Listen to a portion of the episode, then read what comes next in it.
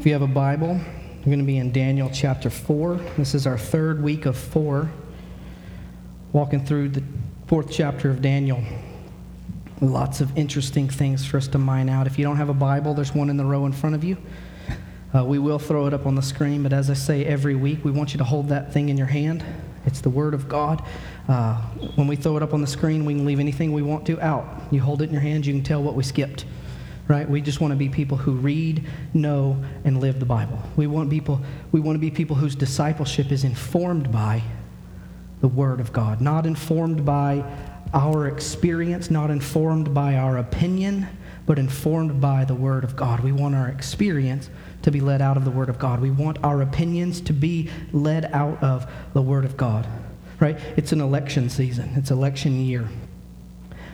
And uh, everybody's trying to figure out who in the world are we supposed to vote for. This one doesn't look very good. That one doesn't look very good. It's like going to buy a new puppy, right? And they're all ugly. And you're like, which ugly puppy do I buy? Um, that's where we are.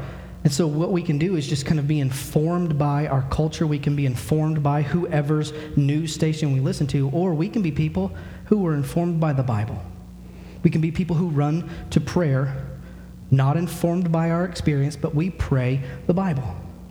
Jesus said, All authority in heaven and earth has been given to me.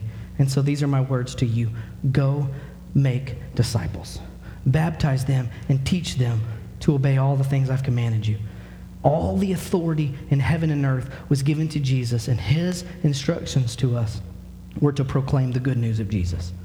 We can only do that. We can only pray this morning that we would be people who know how when and where to communicate the grandness of God as it flows out of the Bible. So we want you to hold that thing in your hand. It's not just it's just not paper, it's not just words, but it is the words of life.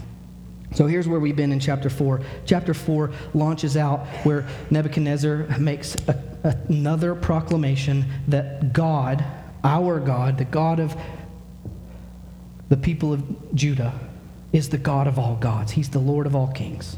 He has a dream, Daniel interprets God is God, but I kind of want to be God too. So he builds a statue and asks people to bow down to it. And when they don't bow down to it, he throws them in the fire. And inside the fire, guess what? Jesus meets with the people, meets with them in the middle of tragedy, right? Meets with them in the middle of chaos.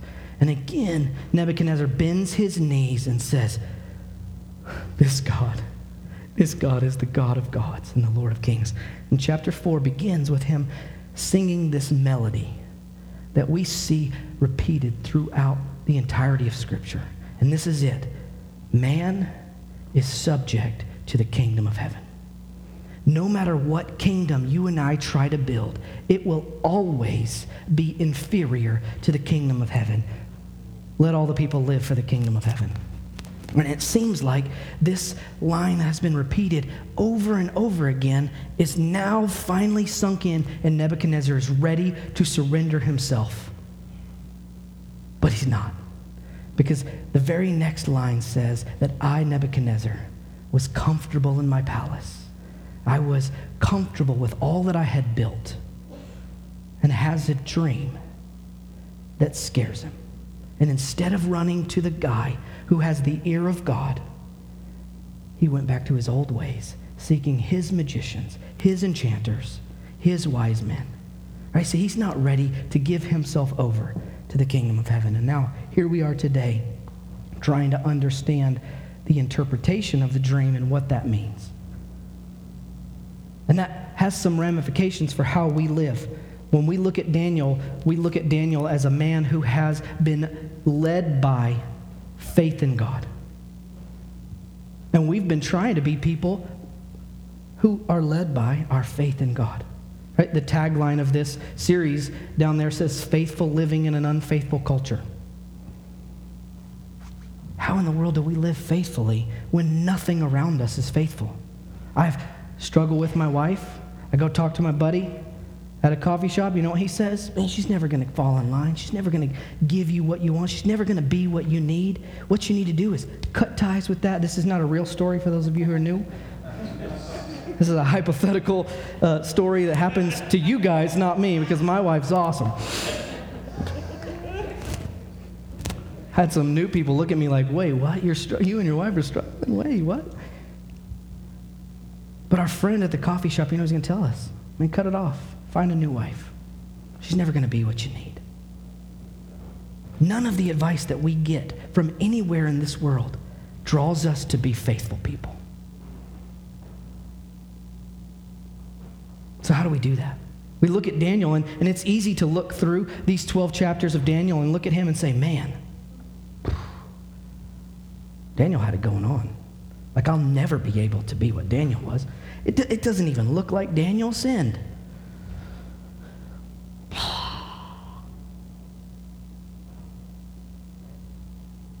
You and I rest comfortably in the fact that Jesus alone was our sinless substitute, right?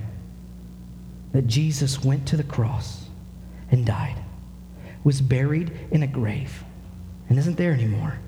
But he has risen and ascended into heaven. And you and I have every confidence that we have in the world in that. We would have no confidence in that if Daniel were sinless, because Jesus just would have been another sinless person in a long line of people who were able to muster up the strength to live sinless. I think today we may actually even see a glimpse of some of Daniel's sin as we read through that. So let's listen. Chapter 4, we're going to be in verse 19. 19 to 27.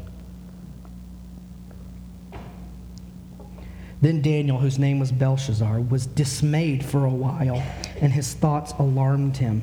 And the king said, Belshazzar, let not the dream or the interpretation alarm you. Belshazzar answered and said, My lord, may the dream be for those. Oh, let Belshazzar, let the dream not alarm you. Belshazzar, if you guys are new with us, the longer I read out loud, the lower my reading level gets. All right? My Lord, may the dream be for those who hate you and its interpretation for your enemies. The tree which you saw, which grew, became strong so that it reached up to the heaven and it was visible to the end of the earth, whose leaves were beautiful and its fruit abundant, and in which was food for all, under which the beasts of the field found shade, and in whose branches the birds of the heavens lived. It is you, O king, who have grown and become strong. Your greatness has grown and reaches to heaven, and your dominion to the ends of the earth. And because the king saw a watcher, a holy one, coming down from heaven, saying, Chop down the tree and destroy it, but leave the stump of its root in the earth, bound with a band of iron and bronze.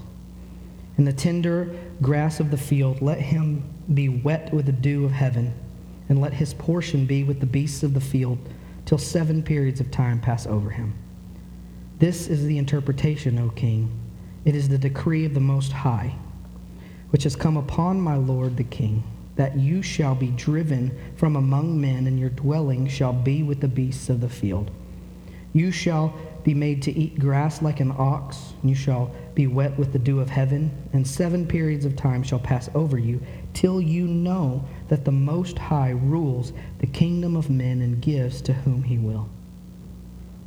And as it is commanded to leave the stump and its roots, of the tree, your kingdom shall be confirmed for you from the time that you know that heaven rules. Therefore, O king, let my counsel be acceptable to you. Break off your sins by practicing righteousness and your iniquities by showing mercy to the oppressed, that there may perhaps be a lengthening of your prosperity. Daniel, summoned by the king, to come to his palace. Nebuchadnezzar had three palaces. So, first of all, it's like, hey, the king wants you at his palace. And you're like, uh, what time of the year is it? Which one is he at? So, he had this summer place. He had this place that was built for him by his father where the hanging gardens were. And then he had a, another one that he built for himself. And so he, he goes, uh, so he's going to deal with a man who's got a bunch of stuff, right? I don't interact with powerful, mighty people very often because I'm just a tiny man. Not just tiny in stature, but just like tiny in other things too. You guys may interact with people who have great power. Maybe not power to rule the world, but you guys interact with people who are your employers, right? Your boss has power.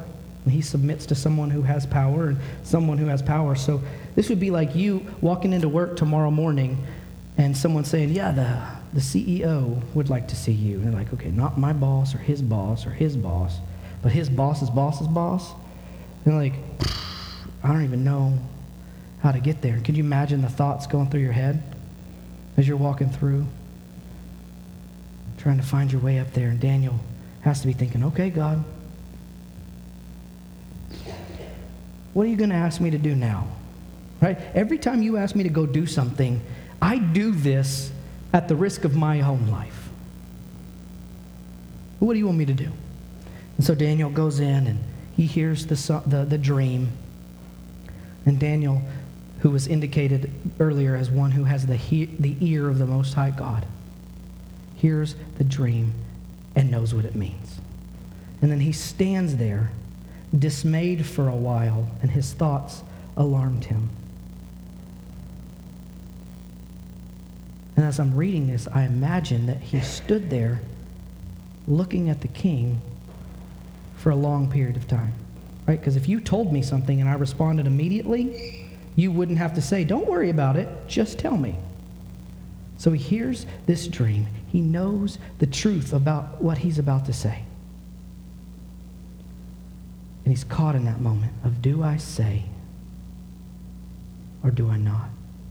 And I think this points us to the difference. Daniel never tells us of any direct sin of Daniel, but it does point us to this place where Daniel is a little bit hesitant in his obedience to God, separating Daniel from Jesus. When Jesus is tempted out in the desert to trust in himself rather than God, do we see hesitation or do we see a direct response? The word says, don't put the Lord your God to a test. There is this immediate, he's tempted, he responds. And he doesn't just respond with his own thoughts. Or, well, I guess it is his own thoughts because it's the Bible. But he responds with the Bible. He responds to the chaos of the situation with the Bible. He responds to the chaos of the next situation with the Bible. And here Daniel is. Hmm, no. When I came in, was it two rights and a left? So leaving, I need two lefts and a right. How do I get out of here? Because that's where I'd be thinking. And the king says, Listen, Daniel, don't be dismayed by the dream or its interpretation. Just come with it. I know you're one who's not telling me these things on your own. I know that you have the ear of the God of heaven. So just come with it. And then Daniel says, okay, all right, but, but here's the thing. Oh, man, let this dream not be for you, O king, but let it be for your enemies. And I think that's an important phrase for us to hang on to. Because I think what we see in that phrase is that Daniel longs for the things that are said at the end to happen. He longs for the king to repent of his sin, to repent of his own sovereignty, to repent of his own kingdom and follow God. So listen, listen, King, let not this dream and its interpretation be about you, but let you be a man who repents, who turns to God and follows him. And we see that repeated later in Luke chapter 19. Jesus, weeping, looks over Israel and says, Oh, that you would know. Weeping, oh, that you would know the things that are about to happen. Oh, that you would know, Jerusalem. You who have seen so much of the power and sovereignty of God. Oh, that you would know what's about to happen. But you don't. Romans chapter 10, following chapter 9, Paul says this Brothers, my heart's desire and prayer to God for them is that they may be saved. As I read that line, let the interpretation not be for you, O king. Let it be for your enemies. Let it be for those who do not repent and turn to you, God. Let it be to those who do not yield to your sovereignty, but let you, King, be one who repents, yields, and is saved. looking forward, he looks at him and says, Oh, that you would know the power that you have experienced the first time I interpret your dream. The time that Jesus met with my brothers, Hananiah, Mishael, and Azariah in the fire. Oh, that you would know the strength and might of God. And so Daniel has this hesitation moment, but his heart moves. And in my Bible, I write, I wrote there that this is the city view heart. As I was leaving Texas, just praying and saying, God, what do we name this church? What do we call it? As I was reading and praying, that verse there in Luke 19 came that Jesus looked over the city and he wept over it. That Jesus had them in his sights, he had their salvation. Because he's about to go and say, Listen, Dad, if there's another way that we can do it, like, let's go that route. Uh, but I understand that from the beginning of time, from the foundation of the world, this is the plan, so not my will, but yours. But he looks over, knowing what's about to happen to him, and he weeps over his city.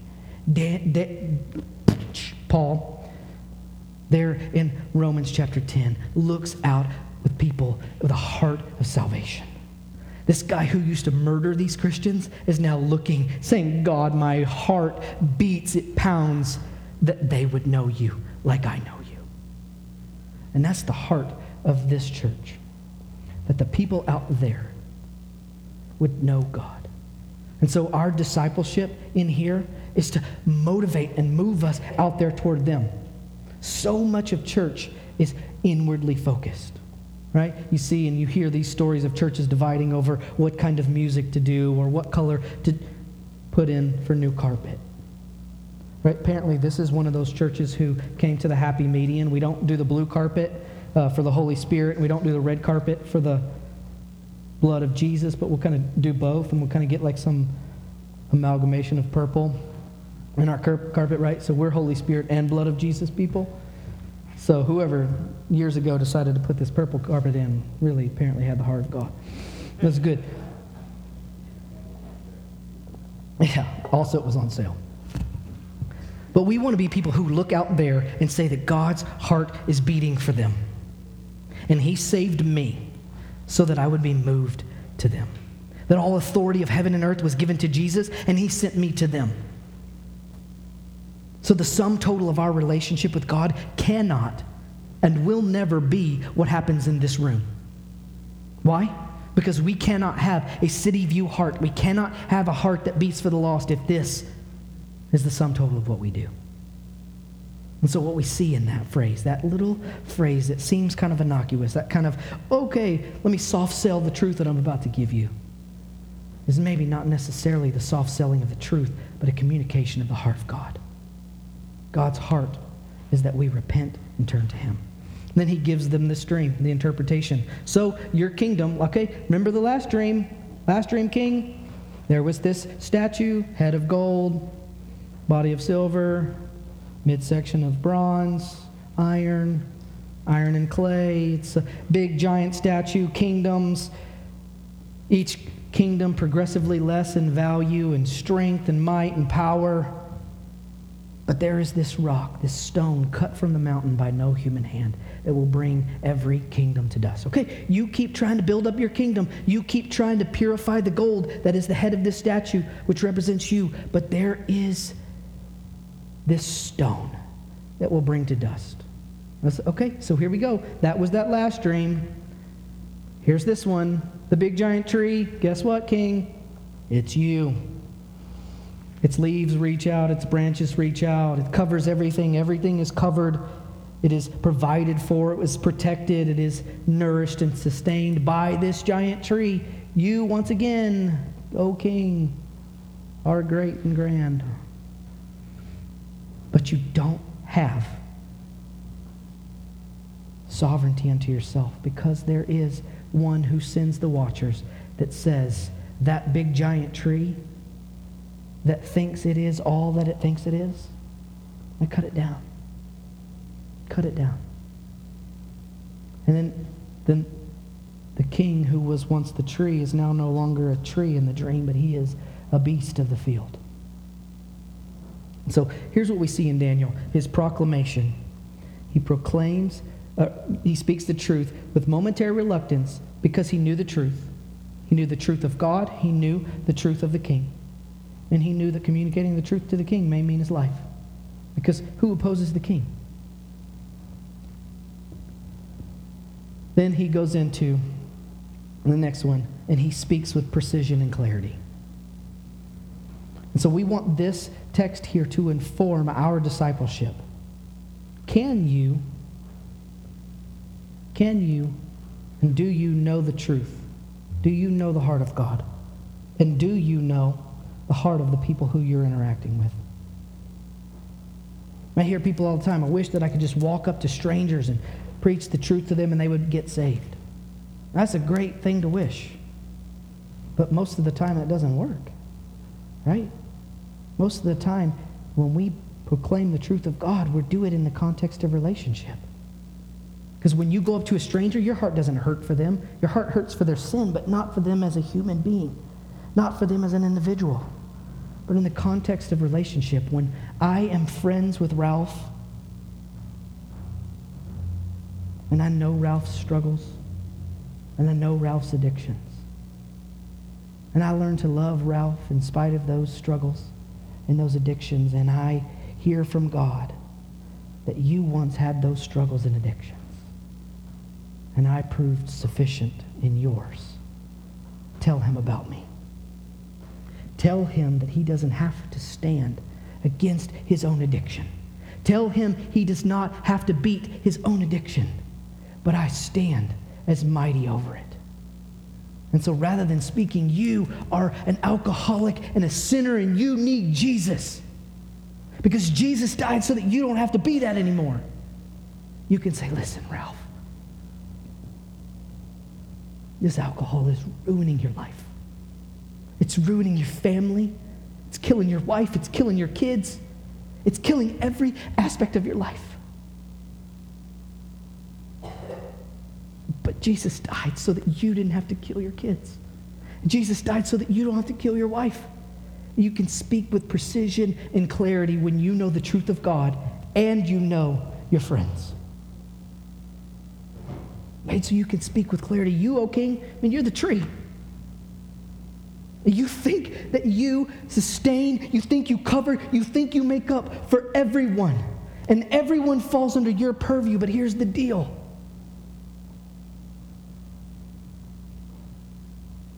That tree grows in soil, right? And you don't nourish that soil. Who nourishes that soil? You think that you are sovereign unto yourself, but you're growing in something that sustains even you. And that thing that sustains even you is going to come down and cut you down. And you will lose your mind. And you will live out in the field with the beasts and seven periods of time will pass over you until you come to terms with this fact. You may be king of Babylon, but you are not king of the world. You may be sovereign over the kingdom of Babylon, but you are not sovereign over all. So he speaks with precision and clarity because Daniel knows the truth. And this is where our discipleship comes in. You have to, you must be someone who knows the truth. You can't come in here and let me tell you the truth because I'm a flawed, broken human being and I might get it wrong. But if you do not run to the word on your own, you'll never know whether or not I got it wrong. And so you will begin to build this worldview on whatever I'm selling you even though I might be wrong. This is why this can't be the sum total of your relationship with God. You cannot depend on me. You have to run to the Word of God and know it. So that when I say something that's not true, so that when we sing something that isn't true, you can say, Whoa, hold up. Can't sing that line. Can't sing that. That's not right. That's not true. And then you can come and say, hey, this line in that song, I kind of know what they're getting at, but that ain't true. That's not right. Should we be singing that? Or you said when you were teaching this. And if you look at it just right there, that looks right. But because I have studied and known the whole Bible, it makes me question that thing that looks true in that moment in the context of the grand theme of Scripture. That's not necessarily true. So maybe we got that wrong. But that can't happen unless you dive in every single day and says, God, I want to know your truth. And then you find yourself in a small group where we study the word together. Right? Two are better than one. I hate running, like almost as much as I hate math. And I hate math a lot. Right? So it's the Olympics, just to let you guys know how much I hate math. I always cheer against Switzerland because their flag is a plus sign, right? And so, I'm like, I'm so against math that I can't even cheer for the plus sign, right? But I hate running. But they tell you, Mr. Frank is here, he's a running coach. You can run faster by yourself. And any track coach will tell you this. You can run faster alone, but you can run farther with a partner. Is that true, Mr. Frank? You can run farther with a partner. So you can run as fast as you can when you study alone, but you'll be able to run farther when you do it in partnership, when you do it in community. And so we want to be people who run to the scriptures every single day so that we can build up speed. But we also want to be people who are drawn together in small group communities so that we can develop endurance. Not so that we can prop ourselves up and say that we are grand and great and have achieved some sort of understanding of God and you should come follow us because we know, and then we get that Superman stance and the cape goes in the wind, right? We are all that we say we are. But we want to be people who know the truth so that we can be people who proclaim the truth. Right? I don't stand up here and teach you guys about math. Why? I don't know anything about it. I don't teach you guys anything about science. Why? I don't know enough to teach you about it. But I have been studying the Bible. And I am in relationship with people who says, but doesn't it, but look at it, twist it, turn it, what about this angle? But what about when you apply it over here? You can never figure out context of this verse if you don't know this one. Right? So we have to proclaim the truth. We have to speak God's truth with clarity. And clarity takes time and effort. We didn't just step into a relationship with Jesus and know everything there was to be about God. I was having a conversation this morning. I was having a conversation a few days ago. You and I will never know all that there is to know about God. We will never fully understand God. And I am completely okay with that. You know why? Because if I can explain God, if I fully understand God, I can't even do math, right? But if I can explain God, then that means God is not as grand and knowing as I thought. Right? So there are things about God I'm never going to know. I'm never going to understand. I'm never going to be able to explain it. And then here we go at the end. He says all this. He tells the king the dream with, with precision. He cuts through it like a surgeon's knife. And there in verse 27, Therefore, O king, let my counsel be acceptable to you, colon, break off your sins. How do you break off sin? By practicing righteousness. Break off your sin, O king, by practicing righteousness. How do you practice righteousness? You have to know righteousness. And then he says, and your iniquities by showing mercy to the oppressed. So listen, king, there is a way around your tree being cut down. There's a way around it. But you're going to have to break off your sin and practice righteousness. And you're going to have to break off your iniquities by showing mercy to the oppressed. And if you just take a minute and think about your sins and how difficult it would be to break off your sins and practice righteousness. I mean, how in the world could I ever do that?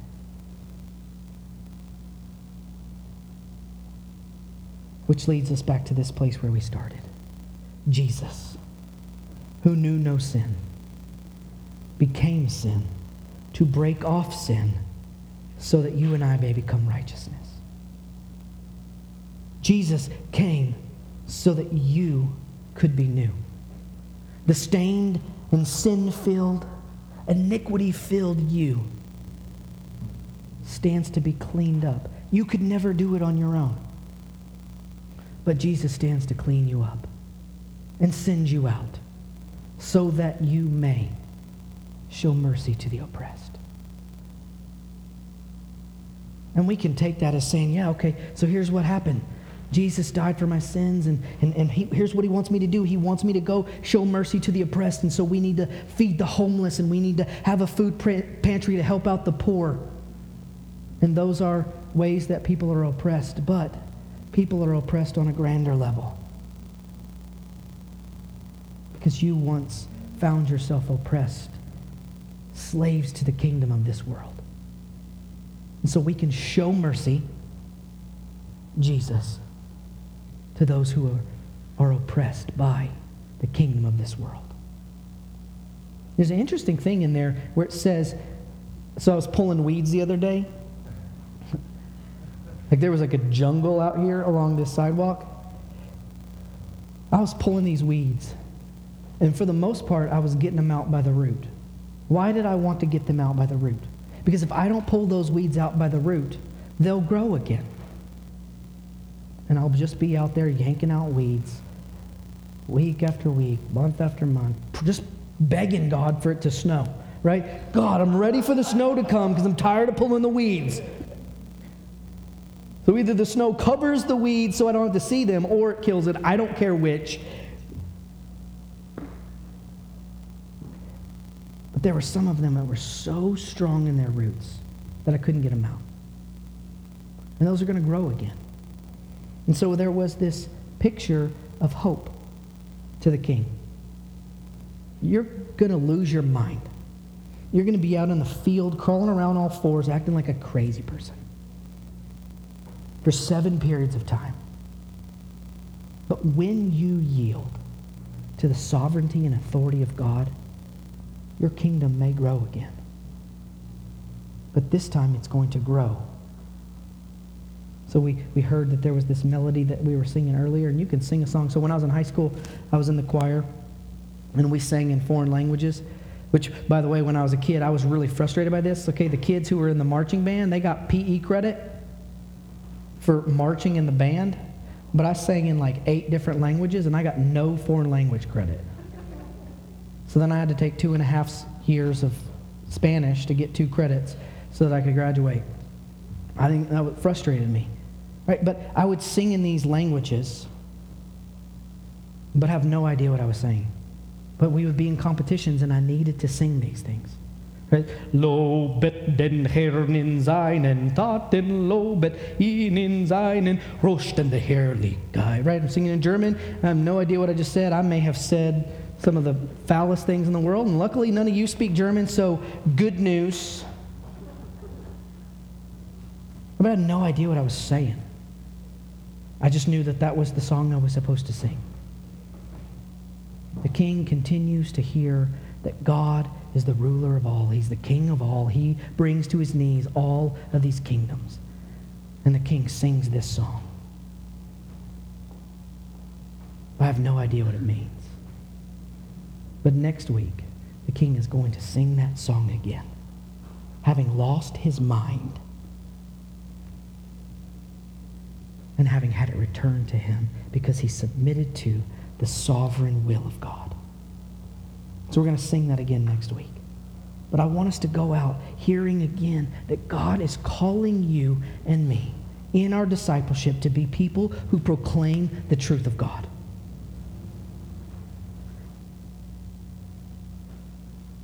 And if you are unwilling to be a person who carries out the proclamation of God, then you have to question whether or not you are a disciple of God. Right? Because discipleship is the process of growing in our relationship with God. And so if you were over here, unwilling to proclaim the truth of God with clarity that points people to repentance, then you either have to start doing it or question whether or not you are a disciple at all. And then ask, do I want to be a disciple? And why would you not? We sang earlier that we were slaves. We've been made free. We were blind. We've been given the gift of sight. We were orphans, and now we are children of the King. You and I used to be liars. Now we stand to be believed. John 8 44 says that you are of your father, the devil, who does nothing but lie and steal, because that is his character. And so when you and I lived as children of this world, our character was to lie and steal. Our character was to defame God at every chance. But he has taken an orphan and made him a son and a daughter. And so now you and I can be people who proclaim the truth. There was nothing worth believing, and now we carry the only thing worth believing. And so we're going to wrap our time again this morning. We said, May we be found in you, God. May we be found in you, God. And we're going to wrap our time together by singing that we are sons of God. Ye, we are daughters of God. We are the children of the Most High. The stone that was cut out of the mountain that brings to its knees every kingdom brings it to dust is the stone at the corner of the building that holds it all together. The builders rejected it, but I will not. What say?